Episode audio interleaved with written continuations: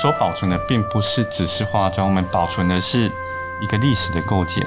我们希望花砖跟周边的历史构件、跟剪黏，或者是交趾陶，或者是泥塑，它们整合的艺术可以一起保存，那可以留给我们的后代看到一个完整的遗迹，可以做研究，可以去欣赏它的美学。你不挥击的时候，你会发现这些就会消失掉。所以我们能够做的就是追求的是一个完整的保存，保持一百年前大家好，我是蔡瑞山，我是张铁志，欢迎收听青鸟 Search。未来我们每隔两周在青鸟的脸书专业直播，每周三会更新 Podcast，提供大家线上收听。在每集的节目当中，我们会邀请作家来谈谈自己的作品，也会针对不同主题推荐大家书单。欢迎大家订阅，让我们一起享受阅读的美好。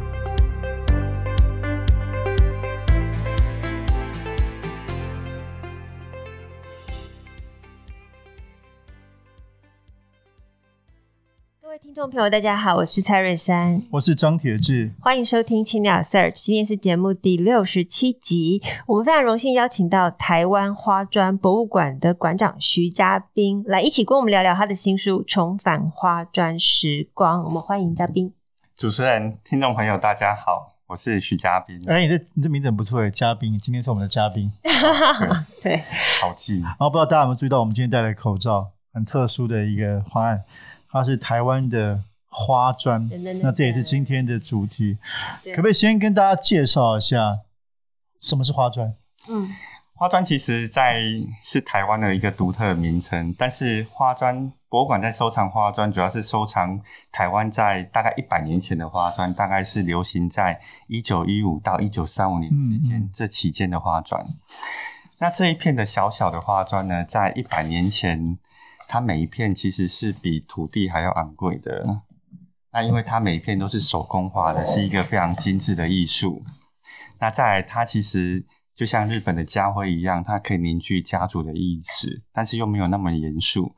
它就是有很多的祝福，台湾人会把很多的祝福，像蝙蝠赐福给你或寿桃等等，把它放在里面，然后镶在家的外面，去祈求整个家族的平安。那最重要的是，因为这些花砖是一个很很贵的东西，所以因为台湾人都很认真工作，所以他希望他自己的努力被别人看见，所以这些花砖就开始装饰在台湾的建筑外面，并不是在里面，所以它是一片一片跟家人做连接，就是他功成名就之后，告诉外面的人。那他向上祝福，去祝福自己所有家里面的人，所以这边花砖不只是漂亮，它其实还连接着台湾家族里面的凝聚跟感情。所以你知道这是日本时代引进的吗？所以在日本这本来就是一个传统吗？在日本的时候，其实花砖是从日本引进的。嗯、那台台湾其实。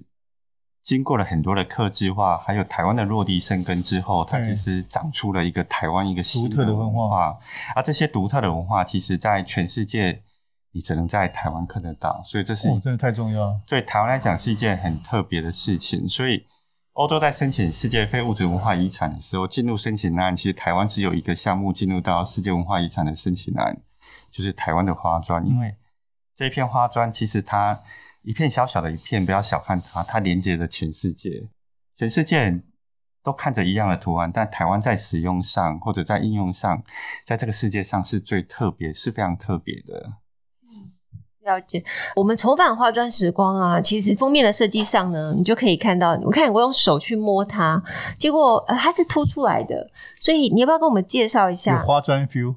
对对对，这个封面设计还有这个呃花砖有什么意义吗？那出版社很用心哦，把它设计成一个凸出来，因为花砖其实每一片都是立体的，所以你当你买到这本书的时候，摸着这封面，其实跟摸真的花砖是一样的哦。那花砖是立体，所以也是因为它作画的需要，所以它展成一个立体状。所以出版社希望就是大家买到这本花砖的时候，也可以感受到百年前花砖的美。那中间这一片花砖呢，它是其实是。我最喜欢的一片花砖，它是一个宝蓝色的花砖。嗯、那它像，它有四片宝蓝色的叶子。嗯嗯，那它象征是新生的那代表的象征到这个世界上会被很尊贵、很宝贝的对待着，所以它有健康的意涵。所以台湾人喜欢把这宝蓝色镶在家底外面，很显眼，那又可以保护这家人所有的平安健康。它也许会镶在地板上，那当你走过去，你就会有健康的祝福。所以我非常喜欢这一片。那这旁边的这四片呢，我个人是非常喜欢，因为我家的床头就都铺满了这个是，因为这是台湾首富林献堂他所铺的花砖。他在装饰锦薰楼的时候，是哦，他就这片金桔锦绣代表一个很灿烂的感觉，嗯、去铺满他的锦薰楼，这是一个很漂亮。所以每一片花砖都有他自己的意涵，还有他自己的故事的存在啊，就像这四片一样，这四片中间这有四片，各位可以自行去想象。那这四片有点像铃铛的感觉，那它其实是在二十世纪初在欧洲的新艺术所引进过来的一个新的设计，所以花砖它其实融合了台湾的传统跟欧洲的新艺术，去慢慢转变成台湾一个新的文化的意象。那这些这些其实每一片都其实都很漂亮。那拿到书这其实珍藏版。我个人真的是非常喜欢。那你刚才提到说，就是你你关注的比较是在日本时代的花砖，那战后这样的工艺有留下来吗？其实花砖会被申请为世界非物质文化遗产，是因为在全球在一九三五年之后，全球全面停产，嗯，台湾停产，欧洲停产，日本停产，所以它就消失了，所以花砖的整个工法就消失了。即使我们跟日本的很多博物馆。它其实是百年前做花砖很大的厂商，现在还是，但是他们的工法也是在一九三五年就全面消失。消失因原因是因为进入到战争，因为每一片花砖都是手画的，是是。那手画你在制作画一片可能要好几个小时，哇！所以你一个工厂要很多人画，所以在战争的时候那是一个奢侈品，嗯，因为也只有手画的东西可以流传百年跟千年，对，所以花砖就从此就消失，因为大家进入到战争。所以这些功法其实就消失了，所以它是一个很珍贵的艺术。嗯、那它的珍贵来自于它每一片都是匠师手画的一个精神。嗯嗯，是是是。那你自己还没谈到从什么时候开始爱上花砖的？花砖其实，在学生时期的时候，我们就在拍摄，但是我们不知道拍老各种老房子。嗯，对，我们不知道那是什么东西。我总是觉得说，为什么？特别漂亮的建筑上面就会镶上花砖，有你只要是首富的家或者是老街最漂亮的建筑，它都会镶上这些瓷砖。那这些到底是什么？那时候我在在台大念书的时候，去问过很城乡所的同学或者是老师，嗯嗯，没有人可以告诉我这个答案。嗯，我就去找了很多的文献去研究这件事情。我是机械所，对这些完全不了解，所以。那时候我才研究说，这花砖在全世界都是流通的，所以台湾镶上这些花砖在建筑上面，其实它是一件很特别的事情。所以，而且台湾跟全世界又不太一样，它的镶法在全世界是看不到，因为它跟红砖的结合是非常美的。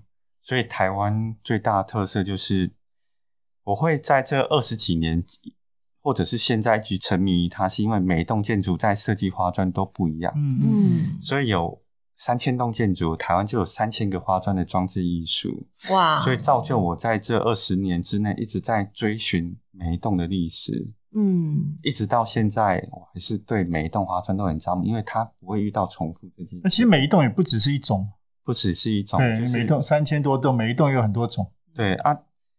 它会跟，因为我们的匠师求新求变，因为它是一个新的艺术，是不管是庙宇，或者是住家，或者是家具，或者是过过世的坟墓，那因为它是一个很昂贵的东西，所以每个人匠师拿到它的时候，会跟屋主把它跟传统的构件，例如剪黏啊、胶纸陶啊，或泥塑，或者是洗石子等等结合在一起，每一个都是一个创新的元素，所以。你去到每个地方，它都代表着台湾在那个时候一个工匠的一个精神，跟或者是家具一样对家庭的一个祝福跟期许。它也许是一个嫁妆，也许是祝福长辈长寿的一个椅子。那每个每个都会有它的故事的情节。我觉得这些故事跟花砖结合在一起，是一个非常对台湾来讲是一个很棒的历史，非常动人的历史。其实嘉宾对于花砖的喜爱哦，你可以从他刚刚的言谈当中就发现，是充满了真的很莫大的对热情，尤其是直播可以看到他的眼神在闪闪发亮。那这本书呢，分成四个篇章，就是走入花砖的美学事件，里面就有谈到哦，就是嘉宾如何跟花砖相遇。然后同时也遇上了自己的另一半，那还有花砖的即刻救援，台湾花砖博物馆的诞生，还有从复刻到量产成立花砖公司。其实我蛮好奇的，就是哦，你这四章的脉络里面，关于台湾花砖博物馆的诞生，来可不可以跟我们呃听众朋友聊聊？台湾花砖博物馆的诞生不在我人生的预期里面，因为不会有人想开一个博物馆哦，因为其实。在我的人生里面，其实是一直被花砖推着走的。就是当你去看到花砖，你会去欣赏它，你会去记录它。在我的人生的前可能前五年，在甚至到这二十年，然后到之后就成长到出来工作赚钱，就开始想去保存它，然后再来就想不开，然后就开始开了一个博物馆。因为我买下了一个老建筑，因为我很喜欢那栋老建筑，就把它买下来。然后就开始开放给所有人参观。博物馆是一个最主要的因素，就是因为我我都会去看老房子，那有些老房子都在出售，所以我会借由中介去看他们，跟他说我要买，其实是没有啊，不要告诉中介。所以我突然中介都在听这个节目，对，所以我突然就去看那一栋老房子之后，他讲了一个故事，我很喜欢，我突然被感动到，突然一瞬间被感动到，我看了几。千栋老房子，我没有被，我没有想要买任何一栋老房子，因为我知道老房子买下去就是一个辛苦的开始。但是那个屋主跟我讲，他是这条街最后一栋老房子，木材行。那他父亲不愿意拆下，买的买下的人就是要都更。那时候我大概考虑了一个礼拜，我就突然就把它买下来。那买下来之后，我就把它当做展览馆。那当做展览馆之后。其实前两年只有个位数字的人来参观，嗯，所以我们就这样，那是一个很快乐的时光，因为很多来参观的人是很真心来参观的，所以在那个岁月里面，其实是一个很棒，而且我家人也在里面，因为我家人退休了，所以我就请他来顾。那他告诉我说，他就告诉我说，他年纪这么大退休，社会上还需要他。这是一件很棒的事情，所以我觉得花砖对我来讲，它是一个家族。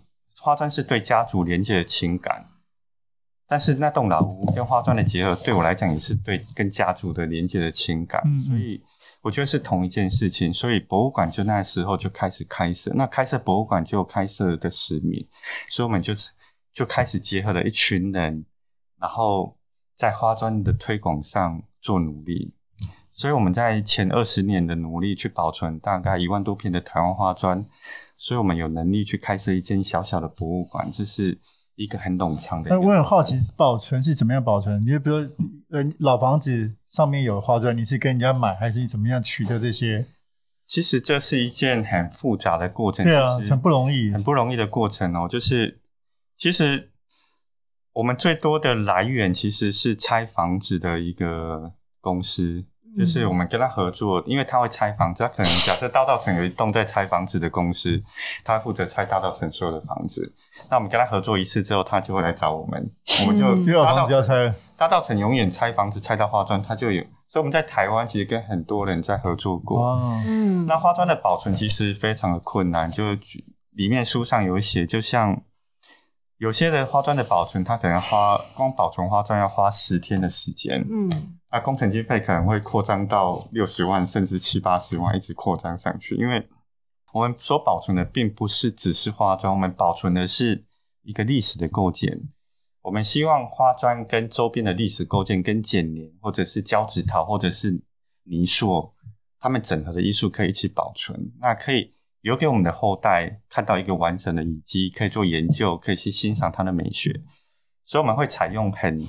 很极端的方式，用水刀的切割啊，或者是用吊车啊，我们追求就是一个完整的保存。所以从刚开始跌跌撞撞，到后面很专业性的去保存，包含去做修复，这都是一个很冗长的过程。包含我们修复一片花砖可能都要花四到六个月的时间去修复啊，一片要四到六个月。对，因为每片花砖上面镶满了水泥，要把它切开。把水泥清干净，你才可以追溯到它后面的 mark 的，它是哪哪一家做的，然后它是哪个年代制作的，然后再来就会花大概两三个月时间把表面的霉菌去掉。嗯，那表面霉菌因为它是百年霉菌渗透到里面，所以我们跟同仁大概花了好几年时间去找很多的科学文献去研究，嗯，怎么把。陶瓷的东西霉菌去掉，它又可以保持一百年前的光泽。哇！所以这项技术其实是我们独家的技术，所以我们希望把这些东西借由保存、修复，然后各位可以看到它其实一百年前的样子。所以这是一个大家非常努力的过程去完成这件事情。那可不可以举一个例子？因为其实书里面有很多这个修复二三事啊，就举了很多的案例。不管是从屏东而来，可不可以说一个故事，让大家了解一下你们这个修复的过程？修复的过程是拆迁还是修复？拆哦，就是把那个水泥从对啊花砖，不管是嘉义陈家古厝还是对对对屏东，在屏东好了。那我讲一个屏东德元堂，嗯，那它是我处理过一个很大型的案子，那它的花砖其实有七百多片。七百七百多片，其实可以去欧洲跟日本开一家博物馆，花砖博物馆。因为其实欧洲跟日本博物馆很多，其实不到七百多片。哇！但是它本身就有七百多片，嗯、但七百多片不是重点，是它整个设计跟主图都很漂亮。嗯、它代表前一百年前的设计跟配置很好。但是因为要开超级市场，所以它就被拆除了。嗯。所以现在各位去麟洛可以看到一个超级市场，但是很方便购物。但是一百年前这种。屏东市的一个很代表性的建筑就被拆掉了，所以我们屋主联络我，我大概就花了大概九哎，那那个 case 大概花了八天的时间去保存。那它每一个水泥块，我们都是用水刀去切割的。那因为它每一块都很，它其实花砖后面连了两层的 TR 砖，而且是一个很棒的砖，所以它每一个用水泥块去切割，每一块都大概要切半天的时间。嗯。那水泥块每一块都有五百公斤以上，我们必须要从屋内把五百公斤的东西，把它想办法去扛出来，哦、然后吊吊车吊走，然后吊到嘉义的修复中心。嗯、对啊，所以这是一个非常冗长、非常辛苦的一个过程。它都是一个很大型，然后这其实只是刚开始，所以屋顶上也是，屋顶上就很麻烦，屋顶上就要必须要有人去一片一片拆。林诺德元堂的屋顶是由我负责拆的，所以我记得我在那个屋顶上拆了两两天，一片一片拆，因为屋顶很高，所以我其实很讨厌屏东跟高雄，因为很热，一片一片拆，你就自己一个人手工这样拆，对对，因为大家要负责。大家要负责拆下面，所以那是一件很辛苦。嗯、因为当你全力去挥击那些水泥块的时候，你会非常的劳累。啊，所以，但是你你不挥击的时候，你会发现这些就会消失掉。所以我们能够做的就是尽自己的力量，在那个八天之内把这件事完成。啊，最我觉得最辛苦倒不是钱跟劳力，最辛苦的还是你明明就很喜欢它，但是你必须得去摧毁它。这是我觉得是最辛苦。嗯、然后这些几百公斤大型的水泥块运回到嘉义之后，我们就开始去做仓储的管理，包含去做修复。你可以想象，把七八百公斤的水泥块，把上面的瓷砖卸下来，那是一件很困难的事情。真的，对。所以修复中心也在花砖博物馆。哎，在嘉义我们租了一个三合院。另外一个，我们其实有几个三合院，因为越保存量数量会越来，因为台湾。拆除的数量太多，所以越保存它的数量就会慢慢越庞大。但我比较好奇的是，看起来这么多大工程，其实是背后是要有蛮多经济支持的。对，你怎么样解决这个问题？经济支持就是在竹科卖干，卖干。对，所以我们卖你的干。你本来是工程，本专业是工程师。我们现在都是专，我们现在都是在竹科上班，是因为。保存花砖跟开博物馆是我们个人的兴趣，嗯、所以我们一直在在做科技业。还有这个竹科，对，我们把科技业的养分去注入到花砖，嗯、超棒，这是美好。就可以，这是一件很棒的事，因为你所赚的钱变得非常有意义去做这件事情，就有点像你可能要掏这栋房子，可能要掏六七十万出来，那大家把自己刚好。年终奖金掏出来，那是大家做一件。所以你的伙伴也大部分是主科的，都是主科的哦。对，宅宅男就是在竹科。哇，所以你们整个整个团队大概有多少人？其实博物馆现在正职的有十几个人。哇，这么多！对，博物馆其实体制编制还算大，所以博物馆现在是有盈余的。因为博物馆其实它它其实在追求的是一个永续的经营。盈余是说靠参观门票吗？还是？看参观门票活不了的。对啊，对。其实博物馆它其实有两项很棒的收入，就是因为花砖不是只有保存花砖，博物馆要永续经营，它必须要有一个收入。嗯。那所以我们其实。希望文化不是只有保存，它必须要在我们这个年代长出自己的花砖文化，对，它才可以永续经营，它才可以在这个市花砖才可以延续下去。所以，我们都是理工的人，所以我们在大概四年前，我们就选了，那我们来复刻花砖，成立花砖公司，哦、对，所以我们来书的第四章，我们来复刻花砖，我们把花砖在。在消失百年之后的工艺，我们在台湾把它做出来。嗯，那我们在台湾再把很多的黑面琵鹭或者是兰花这些这些元素，把它放进那花砖，外销到全世界去。所以花砖博物馆开始有能力去做这样很精致的工艺，所以我们我们现在大部分的收入都还是在外销日本跟欧洲卖花砖。对，卖花砖，卖很精致的花砖，因为。对台湾的匠师来讲，台湾是一个很棒的地方，它有莺歌的技术，所以很多对对对陶瓷已经没落了，但是这些这些老师傅他其实有很棒的技术，所以我们就整合了这些人在花砖博物馆里面开始做一个很多很系列基础的研究。我看到书里面有写你有亲自手绘花砖，所以你自己现在也会。我会，但是我没有师傅厉害。但是我自己还是会去画，因为画这些花砖其实很有成就感。因为你画跟我画，或铁志哥画，每个人画出来都不太一样，因为这是一个手工的。所以我我有时候也就会画送给别人。嗯嗯嗯。因为我还是很喜欢画这个，像上次的纪录片潘越云配音的，对花砖配音，我就会。我就会自己真的亲手画一片花砖送给他，或者是送给我认为重重要的人，我都会去亲手画。虽然没有老师画的漂亮，但是那代表我一个手工的心意。哇，这很好哎、欸。嗯，那对于匠师来讲，博物馆的匠师来讲，他也是很快乐，因为他也许销到日本的古迹，或者是去修复，嗯、但是他每次看到他自己所画的花砖在那个地方被很珍贵的对待着，从台湾出去被很珍贵的对待着，那对。这些将士来讲，才是一个最感动的事情，所以这是一个很棒的事情，就是这些复刻让博物馆有了盈余，他可以把这些盈余呢创造一个新的文化，然后又可以把这些盈余呢灌回到台湾花砖的保存跟博物馆的营运上面，所以它变成一个很良性的一个循环，所以博物馆的人就力量就越来越多，有专业，即使有专业的编辑。也有专业的摄影，也有专业的美术，每个人都在里面一直默默的在研究着台湾花砖，一直去做很多关于台湾花砖的事。虽然很多没有揭露出来，但是我们能够做的很多的基础研究，就在博物馆可以创造出花砖的产品跟外销，就这样一直在成长着。真的很有趣。好，那我们要不要请嘉宾馆长帮我们推荐一本书？就是你的喜好除了花砖之外，还有其他呃领域吗？我都看工程书诶，所以我我推荐的是岛屿经海洋之子，嗯，嘿，这是黑糖桃园写的，嗯，诶，不是因为导演拍过我一个酒的广告，是因为、啊、你拍酒的广告，对我我有拍过威士忌的广告，是啊，对，你看我为了化妆去拍，因为我个人也很喜欢威士忌，嘿，所以帮百富拍了一个广告，嗯，所以我很喜欢这一本书，是因为。